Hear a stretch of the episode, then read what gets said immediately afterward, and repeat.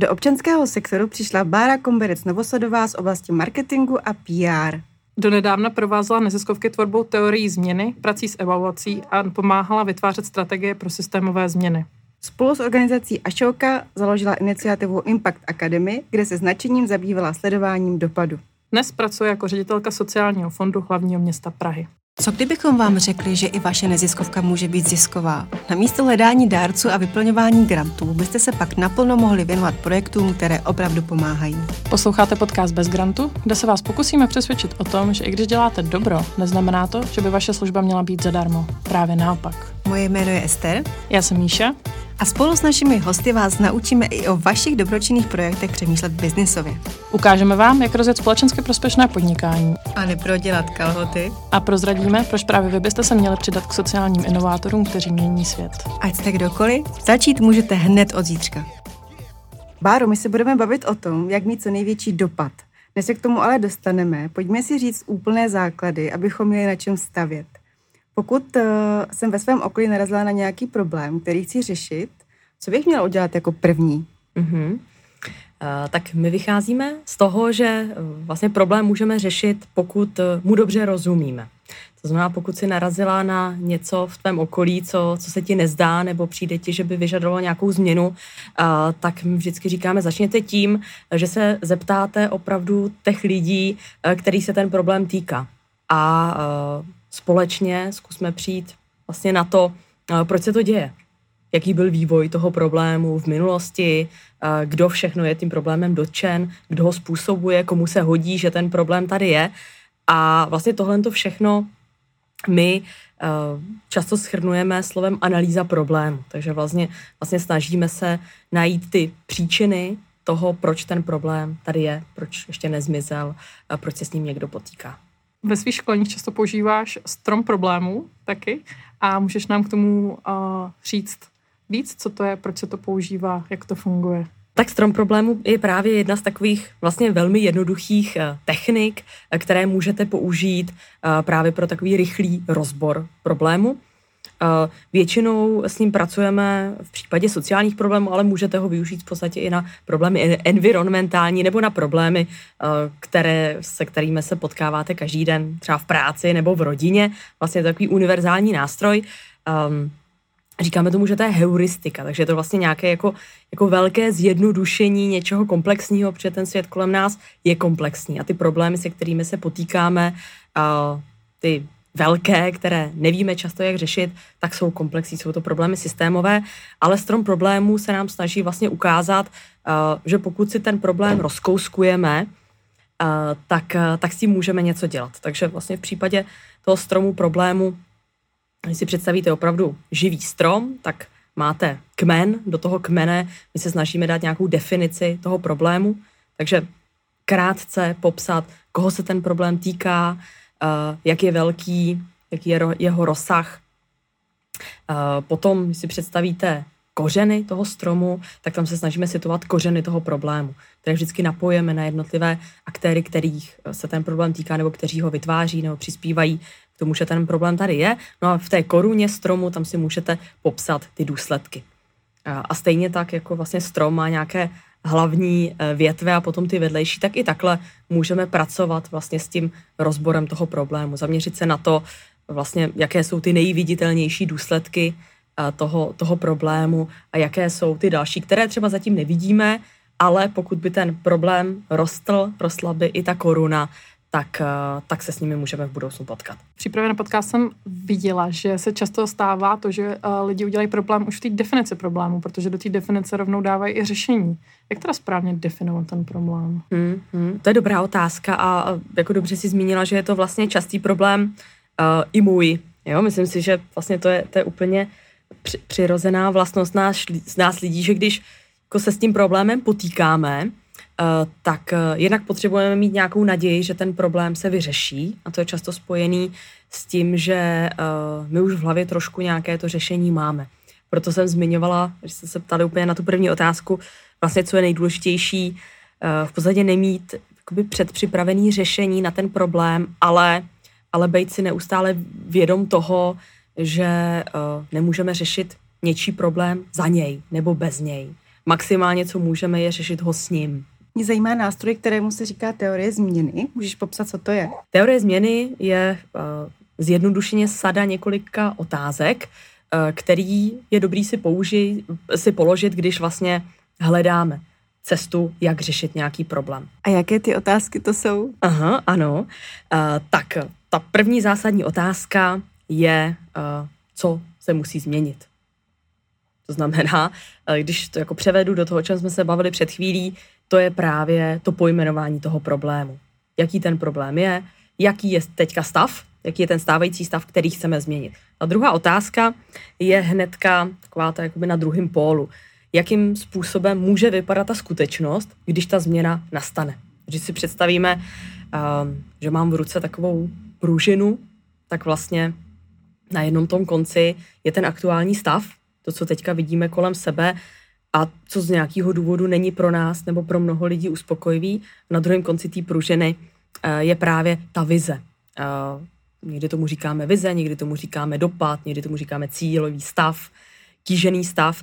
A to, co je mezi tím, tak je ten prostor, ve kterém v podstatě my můžeme intervenovat. My můžeme udělat něco, řadu věcí, abychom se dokázali od toho stávajícího stavu dostat k té vizi. No a právě to, co je mezi tím, se snaží popsat teorie změny.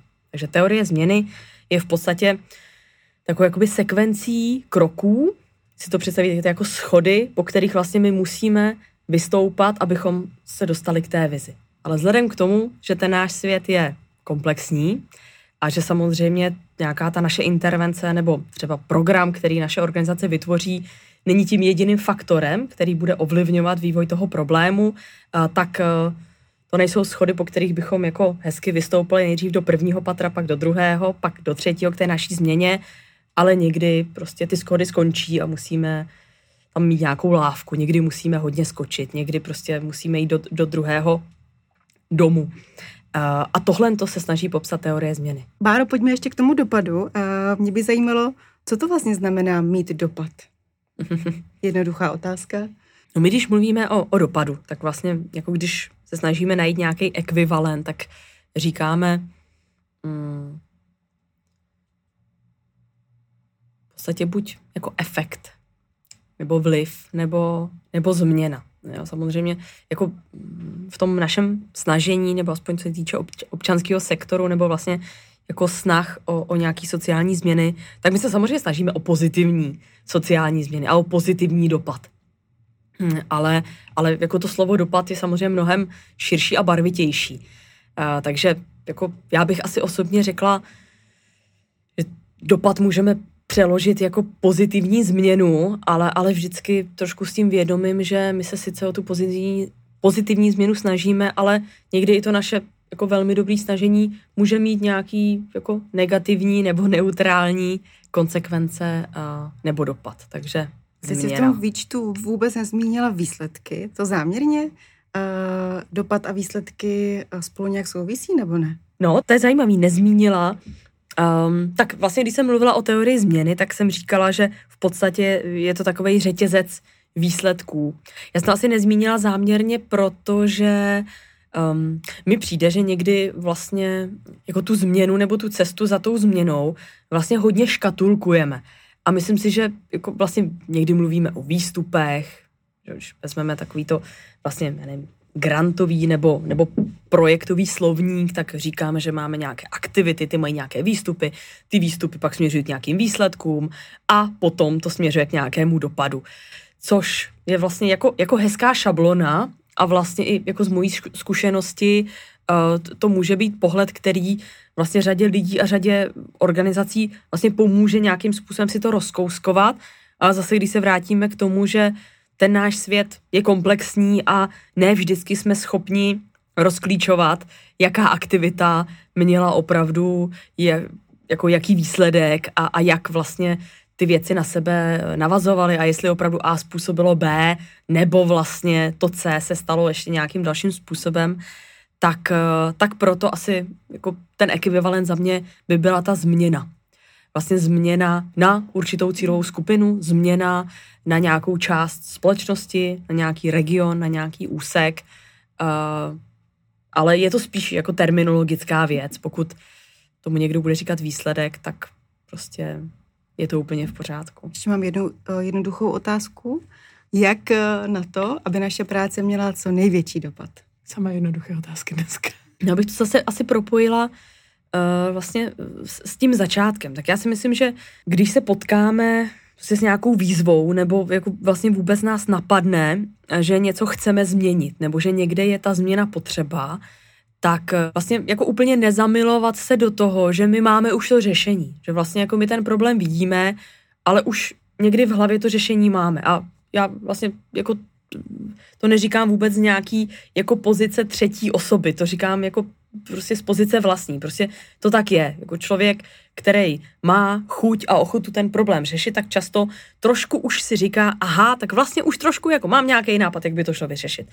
Tak vlastně předtím, než se do toho našeho řešení zamilujeme, takže nám to trošku jakoby přikryje ty oči, abychom viděli další možné řešení, tak prostě to říct někomu dalšímu. Někdy stačí prostě zeptat se dvou, třech dalších lidí, kteří s tím problémem mají nějakou vlastní zkušenost a ono se nám to naše řešení krásně jako rozmlží a je to dobře. Takže myslím si, jako bejt vlastně otevřenej k tomu, nemít to řešení, ale jako vzít si z toho, co nás napadlo, to nadšení, ty kontakty, prostě jako tu chuť a zkombinovat, vlast, zkombinovat to s tím, že on už tady je nějaké know-how. Často se tomu říká evidence, evidence-based přístup.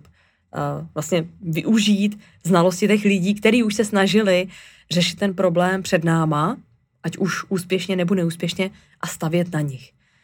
Uh, tak to bych řekla asi jako první věc. No a potom si myslím, že to je ta participace. Přesně jako pokud ten problém se netýká jenom nás, Uh, tak uh, neuvíznout v tom, že my sami na něj najdeme řešení. Ale prostě přizvat k tomu řešení další lidi. Je to určitě zpětná vazba a evaluace. Uh, takže vlastně, když nějaké řešení najdeme, vyzkoušíme, tak, uh, tak vlastně se nebát toho neustálého nastavování si toho zrcadla, což vlastně jeden z těch nástrojů je evaluace, zjišťování, jak se nám to daří nebo nedaří. Když už jsme u té evaluace, můžeš nám k ní říct více? Evaluace v podstatě jako není nic jiného než zhodnocení. Zhodnocení toho, jak něco probíhá, ale myslím si, že je důležitý přistupovat k evaluaci uh, jako k nějakému nástroji strategického učení. Takže já vlastně radši, třeba než to slovo evaluace, používám to spojení strategické učení, vlastně strategic learning, Uh, protože ono to v podstatě o ničem jiném není. My se snažíme vlastně najít takové metody, které nám vlastně pomohou zase jako vytipovat dobré otázky, uh, na které se evaluací snažíme hledat odpovědi. Někdy tou ev- otázkou může být to, um, daří se nám jako najít takové řešení, které um, funguje a zároveň jako není tak nákladné, jo, takže můžeme se dívat na nějakou nákladovou efektivitu. Někdy si díváme na tu změnu samotnou, to znamená, ptáme se, do jaké míry to naše řešení opravdu dokáže způsobit tu změnu, pro kterou vzniklo. Někdy nás zajímá ten proces. Takže třeba formativní evaluace se hodně dívá na to, vlastně, co můžeme upravit v těch našich procesech a vlastně dennodenních modelech fungování, abychom byli schopni dosahovat lepších výsledků. A to jsem teďka zmínila jenom tři nějaké typy evaluace, takže to si myslím, že je důležitý vlastně na začátku uvědomit si, že evaluace není jenom jedna, ale evaluace je v podstatě nějaký jakoby soubor nástrojů a metod, který nám pomáhají hledat ty nejlepší odpovědi na ty otázky, které nám můžou pomoct líp se učit, hledat lepší řešení, vědět, jak to, co děláme, se daří nebo nedaří, proto, abychom z nich ty data mohli vzít a dát je zpátky do té naší práce. Pokud nemám vůbec peníze na asistenci někoho dalšího, tak jak prakticky na evaluaci? Dala by si našim posluchačům nějaké tipy? Mně přijde uh, vlastně docela zajímavý, uh, pokud organizace nemá s evaluací žádnou a nebo žádnou dobrou zkušenost, uh, tak mi přijde schudný začít vlastně nástroji formativní evaluace. To znamená vlastně takové té evaluace, která nám opravdu pomáhá v dennodenním zlepšování toho, co děláme. Uh, třeba právě i v knihovně Impact Academy uh, mohou posluchači nalézt, nalézt řadu nástrojů, které mohou využít. Ty nástroje jsou vlastně často hravý, uh, jednoduchý nástroje typu premortem, kde si vytváříte takovou předpitevní zprávu vašeho projektu nebo, nebo programu, uh, nebo nástroje, které vlastně hodně, hodně nás vedou k tomu učení, ať už je to kronika učení, nebo třeba nástroj, který jsme nazvali Večírek úspěchů.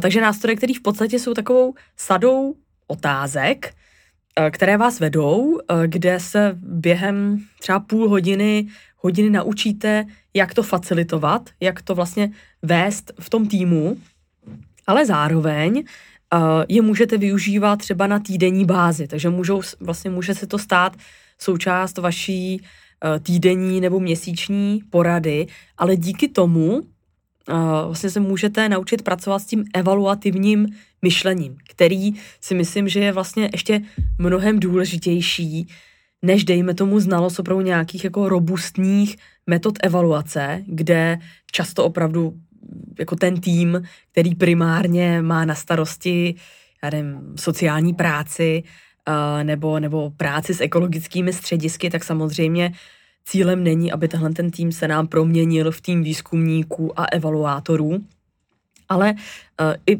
jakoby lidé, kteří primárně s evaluací nepracují, tak se mohou naučit nějaký evaluativní způsob uvažování, který pak velmi pomůže nejenom v evaluaci jako takový, ale třeba i v plánování projektů, nebo vlastně přemýšlení nad tím, jak my sami ty projekty můžeme vyhodnotit, a zase nám pomůže trošku vlastně lépe nalézt ty vlastní kapacity, co zvládneme my sami. Máme třeba v organizaci někoho, kdo dobře pracuje s Excelem, tak třeba může částečně pomoct nějakou datovou analýzou. Máme v organizaci někoho, kdo vlastně velmi dobře se dokáže ptát nebo naladit se na nějaké potřeby cílové skupiny, tak může dělat nějakou analýzu potřebnosti té služby, ale zároveň z toho můžeme zjistit, co opravdu nám v té organizaci chybí a z, z rozpočtu, nevím, ze statisícového rozpočtu na evaluaci, pokud s tím budeme takhle cíleně pracovat, se nám nakonec může vyloupnout třeba patnáct hodin konzultací s někým, což může být zase už mnohem lépe uplatitelné a nebo jakoby zažádatelné třeba v nějakém grantovém, uh, grantovém řízení nebo třeba u nějakého soukromého donora, ale my už budeme přesně vědět, proč tu evaluaci potřebujeme. To znamená, ten účel ne, potřebujeme evaluaci, protože bychom ji asi měli dělat, ale potřebujeme evaluaci proto, že chceme vědět, uh, jestli náš program může fungovat v nějakém jiném kontextu. Páru, máme na tebe už jenom poslední otázku a tu, to je ta, kterou dáváme všem našim hostům a to je, kdybys měla dát jednu radu začínajícím sociálním podnikatelům, jaká by to byla? Mně přijde v poslední době čím dál tím zajímavější uh, pojem Heropreneurship, uh, které vlastně bavíme se o entrepreneurship nebo social entrepreneurship a pojem Heropreneurship, který vlastně jako trošku právě i spopularizovala uh, ta oxfordská soutěž Map the System a který vlastně se snaží vést sociální podnikatele k tomu, aby, aby jakoby nebyli uh, těmi podnikateli v tom pravém slova smyslu, ale aby vlastně, když narazí na nějaký problém nebo na nějakou výzvu a snaží se ji řešit, tak aby možná to sociální podnikání ve smyslu budeme podnikat, ale bude to udržitelné, bude to řešit nějaký společenský problém, tak aby aby ta paleta toho uvažování byla ještě trošku širší. Sociální podnikatel může být i někdo, kdo soustavně na ministerstvu uh, lobuje pro nějaké téma a vytváří pro to kapacitu, uh, nevím, finanční, třeba v rámci toho sektoru. Jo? Sociální podnikatel může být někdo v nadačním sektoru, kdo se snaží vytvářet um, prostředí pro, pro diskuzi různých aktérů. A nebo sociální podnikatel může být někdo, kdo vlastně nevím, začne pracovat s, s recyklátem a vyrábí z toho nějaké recyklované plasty. Ale to sociální podnikání má mnoho rozměrů. A, a um, myslím si, že je vlastně zajímavý v té první fázi, když vlastně sociální podnikatelé často vychází od toho, že je tady ta výzva, chci s ní něco udělat, ale zároveň chci, aby to moje řešení bylo trvale udržitelné, tak jenom abych se vlastně rozhlédla, že těch modelů sociálního podnikání je celá řada. a nějaký se pro ten můj konkrétní problém může hodit víc než ten jiný. Takže možná vlastně jako rozhlédněte se. Rozhlédnout se a nechat si otevřenou paletu těch možností měsíc, dva, tři a pak to zacílit a vlastně jít, jít si zatím. Super, moc děkujeme, Báro, za tvůj čas. A moc děkujeme i Max Reje, která se tady ve svých třech měsících s námi jen párkrát mlaskla a jinak byla hodně učká. Děkujeme. Taky děkuju vám všem. Děkuju. Poslouchali jste podcast Bez grantu, kam zveme lektory a mentory akcelerátoru tři dva jedna dílna, který pořádá nadace Lilie a Karla Janečkových. Zapojit se můžete i vy na w w w tečka tři dva jedna dílna tečka cz. Ahoj!